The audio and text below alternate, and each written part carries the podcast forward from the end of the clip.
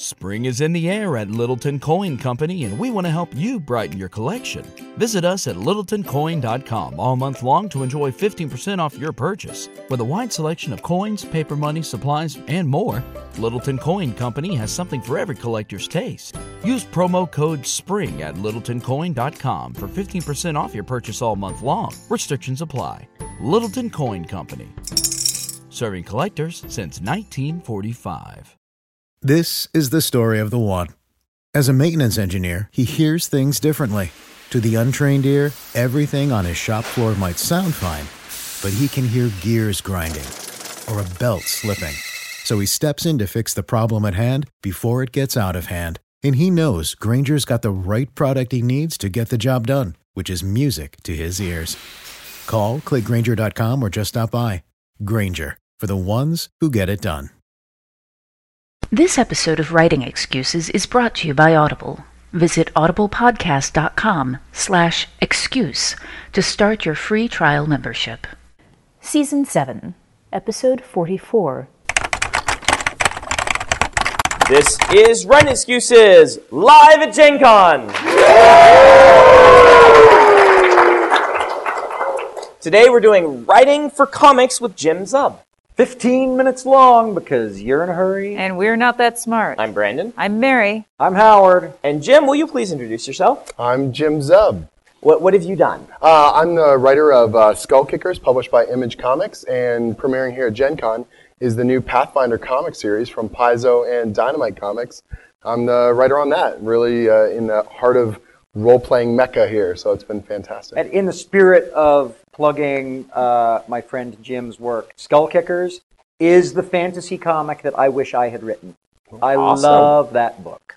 Sweet. All right. Well, we're going to talk about writing for comics.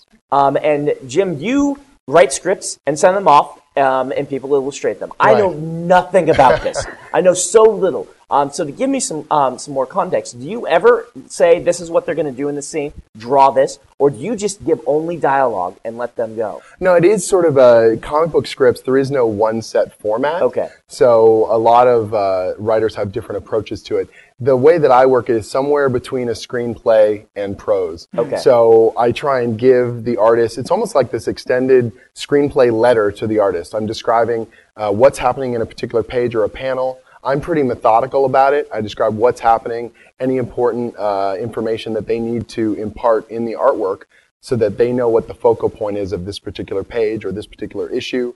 Before I get into the actual page by page breakdown, I even have a, usually a preamble where I say, in this issue, these are the important themes or these are the emotional beats or the readers, the, the thing they should walk away from this issue with is this, you know, impression. So always remember that as you're doing the artwork for this issue. Uh, I go through, I dialogue the whole thing. In some cases, I'll have uh, sound effects in there as well if they're particularly crucial.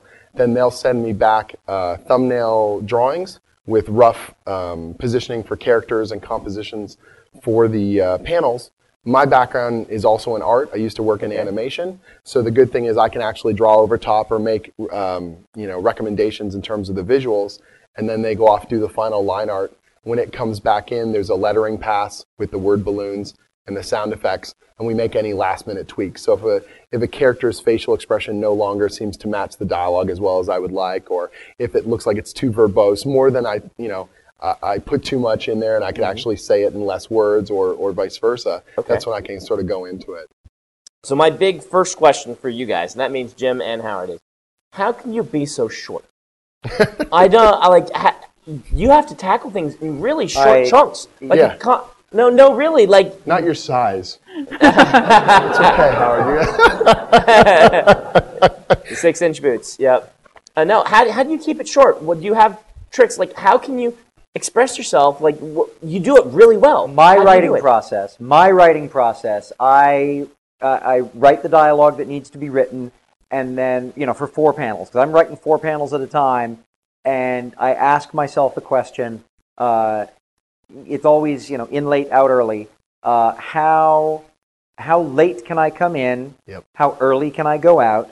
Uh, if I'm writing a sequence so that these four panels picked up immediately after the previous four panels, I ask myself, what is the what is the key piece of linking dialogue that has to be present for this to feel like a conversation, uh, and how much else can I omit? And then I write the whole thing, and there's always too many words on the page. And then I rewrite it and rewrite it and rewrite it and prune and rewrite it. And writing 150 words uh, will take me often 30 to 45 minutes because I wrote 500 to 1,000 words in the process of shaving and, And you gotta start whittling and, carving it away. and carving it away. Yeah, for me, it's really when I do the outline of the issue. I, for myself, uh, on my blog recently, I, I did a full breakdown of Oh, how I cool. write. So uh, if you go to jimzub.com, We'll link uh, to that on the Sweet. I've got a five part uh, blog breakdown of how I write comics. And one of the things I do is a page by page beat sheet. So I justify the existence of every page in the comic. So I don't want to have slow transitions unless it's saying something about the characters, or I don't want to have just pages for the sake of having pages. Every page has to justify its existence, and every panel, in a sense, has to justify its existence. Sometimes you weigh heavily on the art end of things to describe character or describe plot or you know moments physical moments and other times you're using the dialogue and they have to work together and that's the thing is that even though the only dialogue you're seeing on the finished page that i wrote you know that's the only text from my script that makes it to the finished comic page the reality is there's tons of other stuff written in the script to give the artist what they need to deliver the information. And so I think the scripting process is really weird to people because they look and they go, oh, there's two little word balloons on that page. Or I had a page in the first issue of Pathfinder that's silent and it's all the characters sleeping while one of them watches guard. And you're like, well, that must have been an easy page to write. And you're like, actually, there was tons of description of how the characters are doing this thing and watching over each other and what they're doing that's going to tell something else to the reader that they may not have gotten through dialogue. On the flip side of that, uh, I, I was talking to Mike Mignola, and he said every so often he'll get to a point where he's able to tell an artist he trusts, for the next three pages, Hellboy fights an army of skeletons. Go.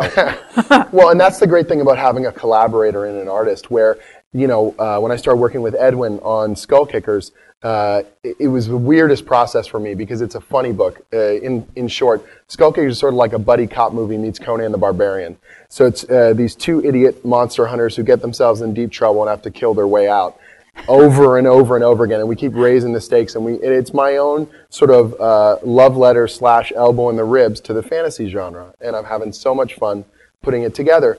But at first, Edwin and I, this is our first project together. I had to describe jokes to him. This is the most awkward thing. Where in the script, I'm saying this will be funny because can you imagine like deconstructing a joke and pulling it apart and making it the most unfunny thing you can possibly imagine as you say, and now the expression slightly changes, which will make the reader think this thing, and you're just like, oh God, it's not funny anymore. But I know how it's going to end up on the page and that the reader's going to see it in a much, you know, they're just going to read the joke, get the joke, and, and be off and running. But the artist needs to know what the focal point is to make sure that we hit the mark. Particularly, you know, if it was just a beautiful drawing, they'd go, oh, this beautiful piece of art. But with a joke, if you don't see what the focal point is, you're like, what is that? Oh, I guess that's supposed to be funny because I had to work my way through it. So clarity is extra important, you know, for the storytelling stuff that we're doing in Skull Kickers. And but now that we've done uh, issue 17 comes out in about a week as of this recording, um, we really know each other. So I, it's much more shorthand, sort of like what Howard was saying with Mike Mignola, where once you know the artist and once you can work with them, you can really get into a great groove. And you say, this is similar to that, or we're doing a callback to that thing we did before.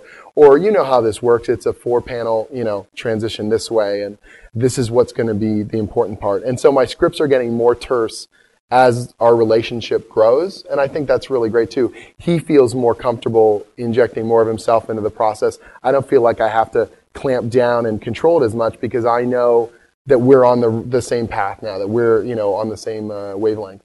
Mary, did you have something you wanted to? Um, well, um, as you were talking, it reminds me very much. I, I come from a live theater background, Oh, and it, it reminds me very much of that process. But Yeah. one one thing that I'm curious about is, um, you know, in live theater we have a director, Right. And in fiction I have an editor. Is there an editor in this process? Depends on the book. So I'm doing the Pathfinder series with Paizo and Dynamite, and there's an editor, and there's, I mean, at Paizo, I think there's five people that review the scripts, which was kind of terrifying the first time I sent one in when they said, oh, Erik Mona goes, he's the head publisher at Paizo. I'm going to look it over and I'm going to send it to our world editor and our fiction editor. Aye. And uh, we've got our um, our community guy wants to check it over. And, and I was like, oh, they're all going to come back with notes. It's going to be horrifying. But luckily, they did like a roundtable. They figured it all out. And there was just one tiny little set of notes. They said, looks great. I was like, oh, good.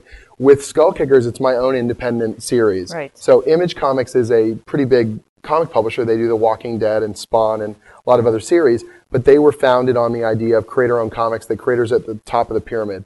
So I don't have an editor unless I want one, essentially, Mm-hmm. and that is great and terrifying at the same time. So, Like so in I- theater. yeah, I feel like I'm walking without a you know without a net underneath the tightrope. So Skull Kickers, I get a couple of close friends of mine to review a script, or my wife, who's also a writer, will read things over, and usually I walk into the other room, and if she starts chuckling or whatever, I'm like, okay, we're on the we're on the path, right? and every so often I'll get a oh, and then I know we're doing really good. Spring is in the air at Littleton Coin Company, and we want to help you brighten your collection. Visit us at littletoncoin.com all month long to enjoy 15% off your purchase. With a wide selection of coins, paper money, supplies, and more, Littleton Coin Company has something for every collector's taste. Use promo code SPRING at littletoncoin.com for 15% off your purchase all month long. Restrictions apply. Littleton Coin Company. Serving collectors since 1945.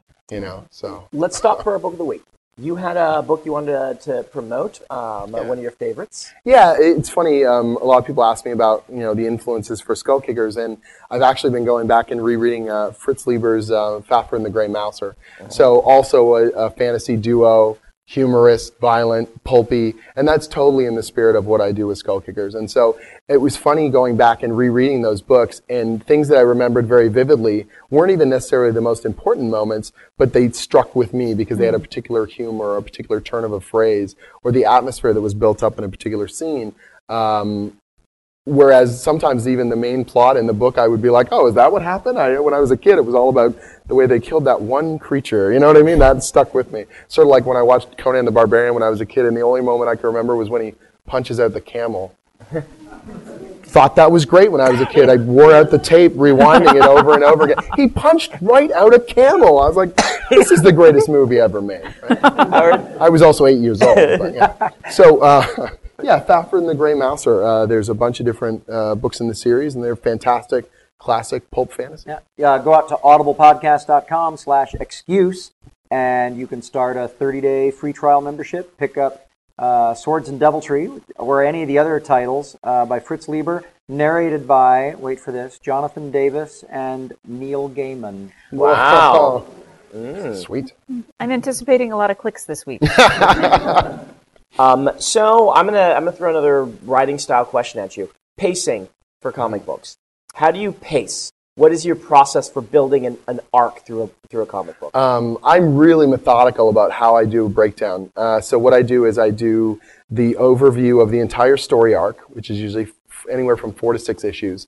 Then I do a breakdown of what elements are happening to open the issue. So we have a strong opening and a strong, usually cliffhanger ending to the issue. Keep people reading. Uh, justifying, of course, the rising tension and everything else for the climax of the arc, and then the the you know uh, the wrap up. But then within the issue itself, I also want to have a rise and fall. And comics have a really unique thing where we call them page turners. So you have that classic thing where at the bottom of the right hand page, someone goes, Who? And they open a door, and you want to turn the page to find out what they're looking at. Or a character is entering a scene, or a character is interacting with someone, and the reveal is always on the page turn. Not every single time, Right. but enough that it propels the comic forward. So when I'm actually um, putting together my pacing sheet, I'll have just a list of usually 22 pages. So 1 to 22 in either a text file or a sheet of paper. And I do those breakdowns so that every time I've got an odd page, I'm like, well, if I'm going to have a reveal, I don't want it on the, on the, sorry, on the Yeah, odd you page Put, you can't put reveals on the odd page because the readers can see it in their peripheral vision. They're like, and the murderer is, oh, I know who the murderer is because it's right there in my view on the right hand side. Whereas if they got to turn the page and go, it was the butler, you know, like whatever. Right. So then you've got some kind of, you know, element propelling the comic forward. It's a really kind of a unique element of it. Also, when you're going to use a full page, when you're going to use a double page spread, those types of things where panel size becomes crucial. You know, if I have a lot of small panels and they're all equally spaced, there's a staccato kind of rhythm to it. Whereas if I have uh, strange shaped panels or things like that, or I'm then it creates a chaotic feel, like a battle scene. Do you count uh, to pages 11 and 12 for the centerfold and try and make sure that there is a big spread in the middle of a book? I used to. I don't anymore because the comics are published weird. If there's ads in the front, then that blows it out the other way. So uh, you can't really gauge it anymore the way you used to because the, they will always give me page one on a right hand side, but they won't always give me the middle of the book where I think it's going to be. So sometimes you get a happy accident, but I usually don't worry about that as much anymore.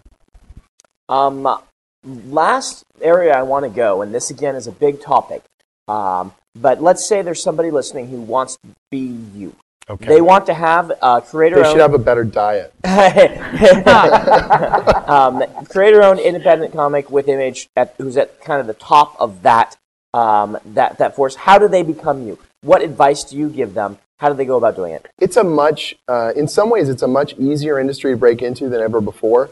You know, when I was a kid and I was reading Marvel comics, there was a sense that you had to live in New York City, or you had to be such a huge name that they would be willing to, you know, uh, uh, send you, you could mail your artwork in or things like that. But nowadays, with the internet and things like that, you can put your work online. The majority of, of comic creators at this point are using the web as sort of their portfolio. They're making short stories, they're putting them on the web, they're writing stories, and they're soliciting for artists on websites like DeviantArt or PencilJack or ConceptArt.org or, or other art-based websites like that.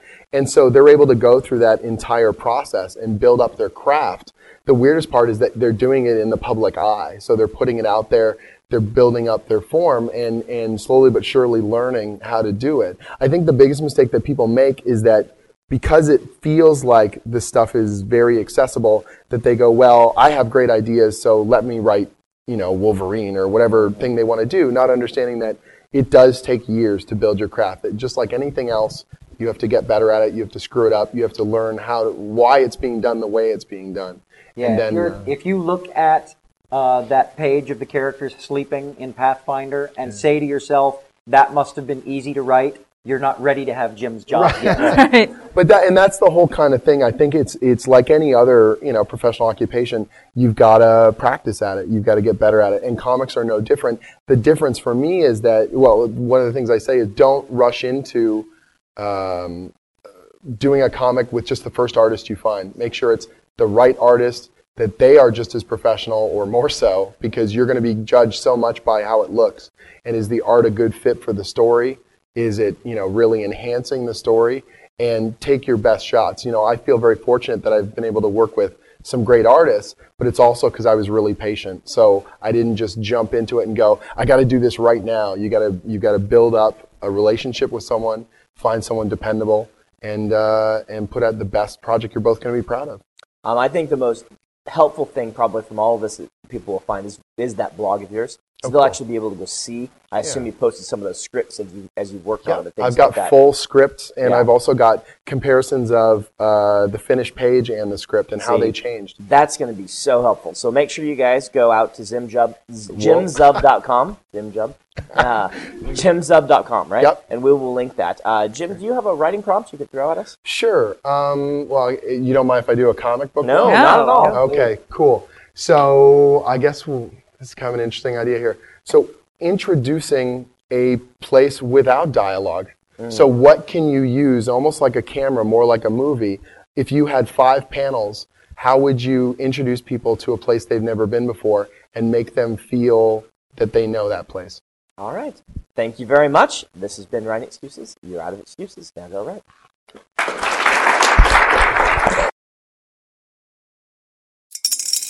Spring is in the air at Littleton Coin Company, and we want to help you brighten your collection. Visit us at littletoncoin.com all month long to enjoy 15% off your purchase. With a wide selection of coins, paper money, supplies, and more, Littleton Coin Company has something for every collector's taste. Use promo code SPRING at littletoncoin.com for 15% off your purchase all month long. Restrictions apply. Littleton Coin Company. Serving collectors since 1945. Save big on your Memorial Day barbecue, all in the Kroger app. Get half gallons of delicious Kroger milk for 129 each, then get flavorful Tyson natural boneless chicken breasts for 249 a pound, all with your card and a digital coupon. Shop these deals at your local Kroger today or tap the screen now to download the Kroger app to save big today. Kroger, fresh for everyone. Prices and product availability subject to change. Restrictions apply. See site for details.